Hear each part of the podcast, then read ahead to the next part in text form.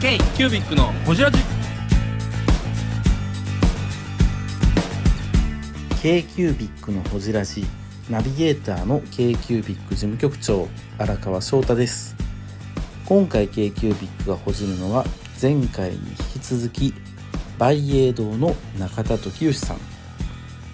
ニューヨークの展示会に出るようになったいきさつについてや現代の暮らしにおける香りやお香の立ち位置についてなど深くほじっています。どうぞお楽しみに。家帰るんですよ。だから中田さんが家に帰ります、うん。どうしますかぐらいの話からなんか何やか仕事実家に。まあ実家の仕事を。でもまあファミリービジネスとしてやってきたっていう中に、えでも個人の感情でいうと親しみはあったんですか？お香って。あもちろんありましたよ。うーんまあ親父がやってる仕事ですもんね。うん。でねやっぱりなんか物心ついた頃から聞いてた香りが仕事場っていうああこの香りやなみたいな。逆に懐かしいぐらいの。まあと懐かしいっていうかもうずっと嗅いでる。あそう香か日常なのそれが。えー。えちょちょちょちょちょっと飛ぶかもしれないですけど、はいそれから例えばニューヨーク山本さんうんうんうんまあそうですよね。ニューヨークナウに出店する？実家帰ってそのなんて言ったらケンタッキーと比べたらまあ刺激また違う次元の話やなっていう話をしてた中で太蔵さんと出会うんですよね。それがえあの石橋慶三さん。石橋さん。そう。サンドリン奏者になった、はい。ああ石橋堺堺市役所。え堺市役所職員だったんです和歌山和歌山のの石油を全部牛耳ってる石橋石油ですそれは言っていいんですか？はい。もうまたややこしい話になる ほんまに今ずっとカットややこしい和歌山のさあの何？多分給油を全部握ってますね。石油を。石油王ですよ和和歌山の石油を。彼が堺市職員だった時にそういうニューヨークの展示会とかの担当されてたっていう感ああそうそうそうじですよね。で太蔵さんも太蔵さんにした中で中田さんもそこに応募されそうそう応募された？応募してそう。でそれはなんかニューヨーク面白そうやんみたいなのあったんですか？ただでそのオーディション受かったらただでさあのニューヨークのあの展示会出れますよみたいな飛行機代も出たし飛行機代えいや出たっけ？え嘘。出てないっけ？そんなにそんなにあここまた別枠で山本さんとこはあれやったんちゃう？あの展示会代だけやったっけ？やったかな。えただでした？でも一番初めは全部出たよ、あでしたっ飛行機代も宿泊代も。うち出てない。うち出てない。山本さんのとこだけちゃう？いやじゃあ。あ違う違う違う。あのね実は一番初めはこれ石橋の忖度やな。康介君とうちとことマンドリンの忖度やああともう一社わけわからん。女のジュエリー作家みたいな。2009年か10年か。全然知らんあそんなあそういうのに出たんだへ第1回目があったよえあじゃあまた違う年なんですか？一緒に行ったの。その次の年か。にで二年うち目うちだとで川村さんと高田さんとあでじゃあ堀さんと。一回目か一回目あの時でも飛行機代出えへん。えで中田さんはそのニューヨークへ行けますよっていうでも言うたら堺のチャンスがね生きた中で海外でお香を売るってどうなんとか思ってたんですか？いやあ逆にそれまでは出てなかったんですか？お香はいや海外に単独ではねニューヨークの展示会には出てたんですよあ単独ですでにニューヨークに出てた出てた、出てたんですよ。それは中田さんじゃなくてその社長が主導してたとかそういう感じ？そうあの父親が。あ中田さんのお父さんが主導してニューヨークナウ部長とかしたそんなおしゃれやった。その時はねニューヨークギフトショーっていう名前。ニューヨーク名前ニューヨークナウの前身。前身。えへえそんなおしゃれなことやってたんや。すごいな。すでに何回か出てたんですけど。え年に2回出てたん？年に出てたかな金あるな。すごいっすね。大英堂90年代とか2000年代ぐらいから出てたっていうことですよね。いや90年代は出てないですよ。2000年になってからですよ。同時多発テロがあった後？の後ぐらいですかね。2012、13ぐらい。えそれ本部長2000本部長がや2000って年代2001だから。すごい。あそうか海外で展示会出すぞってあので人まあそれがまあすでにまあアメリカである程度の一定数量のディストリビューターから売れてたってことが売れてたんでさらに開拓するのにアメリ逆カ。にだからもっと早い段階でやっぱ海外出てたんや。で今はそうでもないんですけどその頃はね結構ねニューヨークで展示会出ることによって、うん。ヨーロッパからもバイヤーが来てくれた。んですよはいはいすごいなアメリカ国中からも来てでそれがもう10回以上その山本さんとかとかと一緒に出たりして、10回以上出た最後の方ははい。本当にあの東海岸のバイヤーさんしか来なくなってしまったで。最後ね。だからその費用対効果としてちょっと見送らないといけないなーでな出てない。ニューヨークナウの前前身のニューヨークギフトショーは本当そこに出たら世界に発信できるぐらいのそうそうそう。だって世界世界の第5展示会の中にニューヨークナウメゾン・デ・オブジェみたいなのがそうそうそうそうね並んでたよね。フラット。フラット。みたいな。フラットいい。フラットみたいな。フラット。なりたいよね。はい。フラット。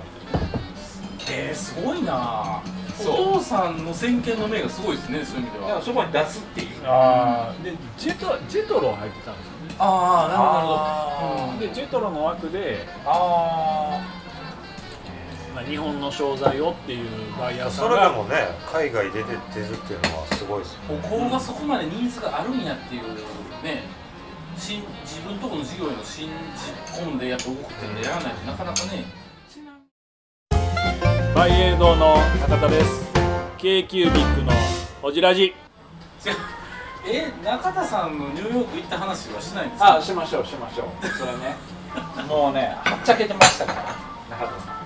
え？僕ははっちゃけてないんですけどあの山本さんがホテル帰られへんようになって僕の部屋で隣のベッドで寝た。んですそれはっちゃけてるやんか山本さんが。でしたっけ？大はっちゃけじゃないですか。今でも山本さんとのいい思い出で。本当ですか？山本さんいろんな人に迷惑かけてますね。実家帰ってでっていう中でそのニューヨークのね展示会行きますかって言った時にお父さんじゃなくてお前行ってくるかっていうふうにお父さんから言われた。ああそうかっちゃけあー。そこは世代交代。汁も飲んじゃってねまあまあね。えー俺が行くんかみたいな感じは最初思いましたけどね、初め言われた。お父さんにこれあ。出たらって言われた。あそうそう。そういえばな1回だけね展示会一緒つきあついてきました。ニューヨーク？ニューヨークの展示会にそうそう。そのうちのディストリビューターとはいはい父親と、お父さんおったっけ？いやそのあれですよ。あのジェジェットジェいや会ったことはないですよ。山本さん出るもうちょっと前ですあもっと前。もうちょっと前。あもっと前に行ってはったそうそうそう。あそうなんや。そのお父さんっていうのはバイエードさんの中ではどういう立ち位置なんですか？お父さん。今はの番頭さん。当時当時。一番わかりりやすいのは番頭さんで。専務とかですか？役職な営業部長本部長。本部長。本部長。番頭さんまあ営業の方針やら何やら決めて動かしていく。現場番番頭現場の現場監督番頭さんですよね。だだからあの昔のぼそう違和感感じるっていうともう一つ。また元あんの？あの旦さん商売。え？旦那さんっていう役があって。はいはで番頭さんっていうのがいて、いうんでわかるわ番頭さんを代々やってるのが中田君のところの血筋や本部長と多分中田君もそうなまあ、ご本人だけ受けやとおっしゃってましたけどっていうことですよね。でもうん。そのもっとやることにあの旦さん商売がある政治的旦さん政治的な、うん。政治的な商売が。ある象徴的な。象徴的な。会社としてなんかそれがすごい違和感合ってる？僕のえだダンサン商売っていうのは、えっと放送できますか？だからもう本家の本家の血筋で本家の社長。あの要は文家の政治的な仕事。文家の場合は本部長ですね。要するに。政治的な仕事をする本あのなんていうかなあの直系でいくのと実務的なことをやるこう全部をやる番番頭的な仕事。でそれがなんか今の感覚とい昔からあるその商売形態っていうのが色濃く残ってるなってもう一個僕それが感じるのが今ずっとやってるその小倉屋さんってあるんだけど小倉屋さんのところもすごくなんかあ段産商売やる仕事と実務をやる番頭とみたいな分かれ方やね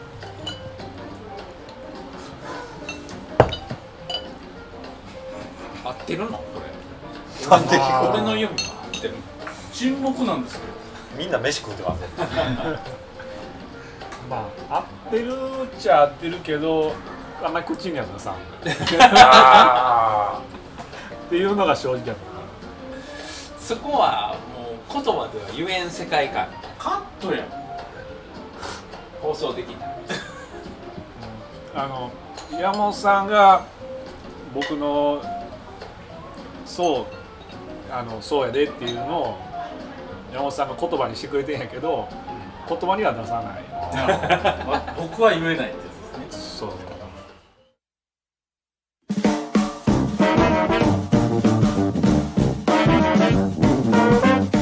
K q b i c のホジラジではリスナーの皆様からメッセージをお待ちしておりますアドレスは info.kcubic3.com info.kcubic3.com もしくは KQBIC サイトのメッセージフォームよりお願いします。iTunes のコメント欄でもお待ちしております。皆様のお便りせーのお待ちしています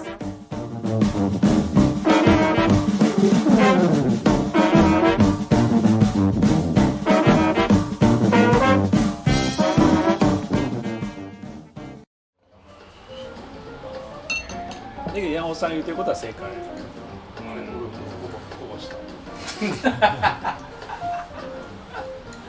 そうかだかしゃあないっすよね350年続いてる家業ですもん。歴史ですよその多分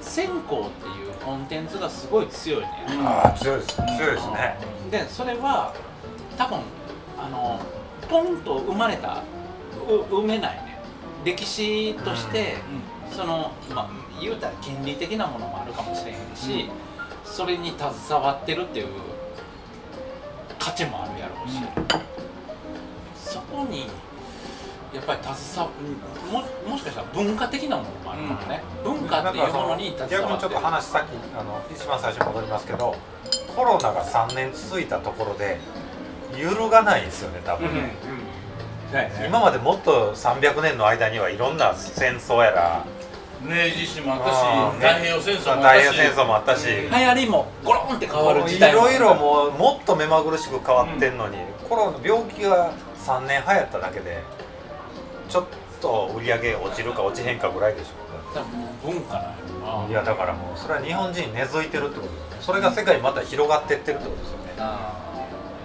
まあ、一番嬉しかったのはその去年の春に展示会なんだけど、はい。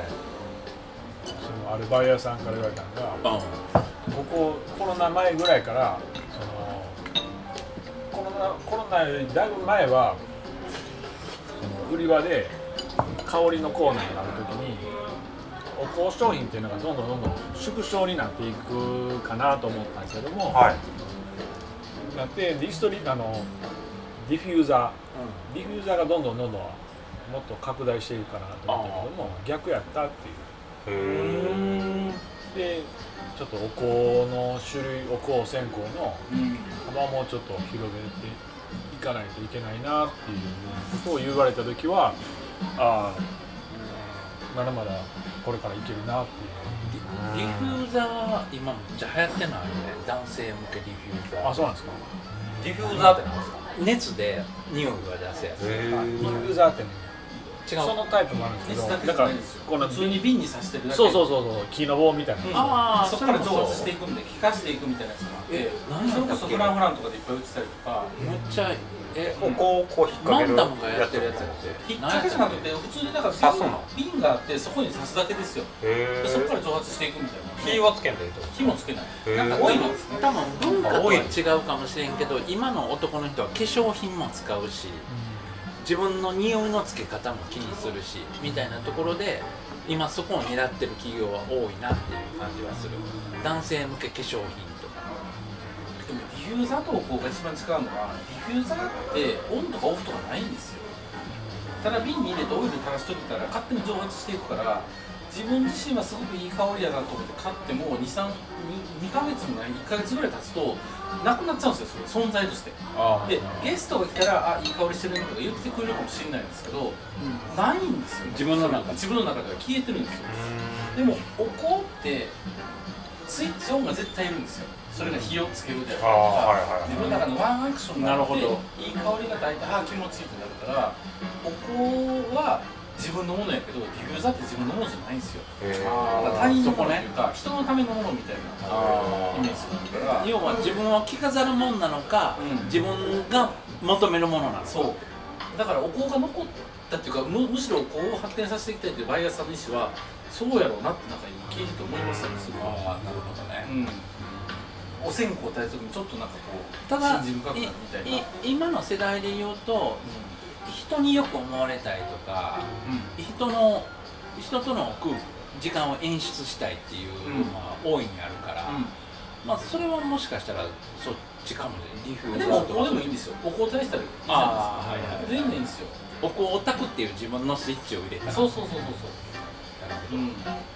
確かになと思いましたね。ディフューザーってなんかなんかなって思っちゃうんですよ、あ結構好きでなんか買うんですけど、あうんなるほどね。自分のもんでは花が慣れちゃうんですよね。そう。それが普通になっちうそうう。そう慣れてせっかく自分で気に入って買ったのにそれを感じれなくなる悲しさみたいなのがこれむっちゃ美味しくない？美味しいむっちゃ美味しい。えー、ブングスキーラジオです。ブングスキーラジオ。1年以上やってきてます。ブングスキーラジオ、小野さん、どんなラジオですか？えーと、二人がボソボソ話して、一人がハキハキ喋るラジオですね。高木さん。え？何ですかね。用意してませんでした。あー楽しくやってます。聞いてね全然楽しそうじゃない。いいんじゃないですかこれはこれで。そうか。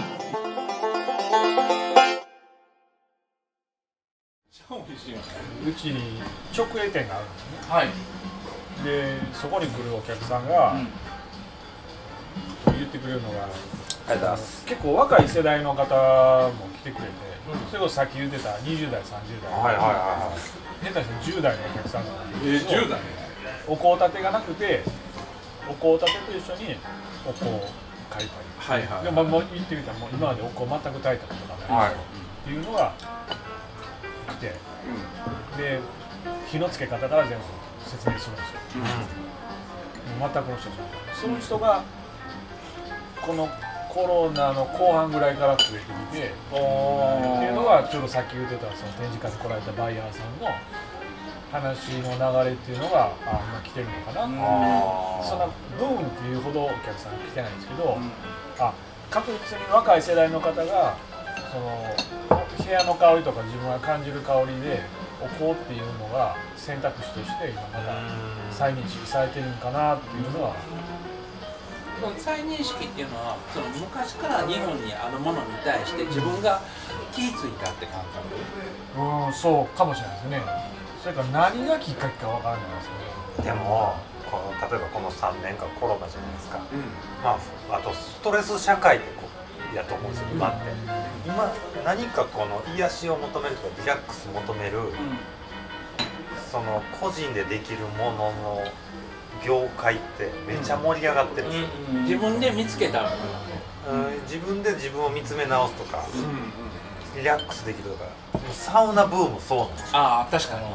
サウナブームってそうなんですね。確かにそうそう自分でその自分で自分の価値観を改めあ何が価値自分にとって価値があるのか。あれも禅に近いんですよだから。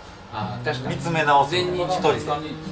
人と話すこともないお風呂真っ裸で。全日スマホも持てないじゃないですか。あはいはいはい一人で自分でその見つめ直す空間というか時間帯なんですよあれあれは。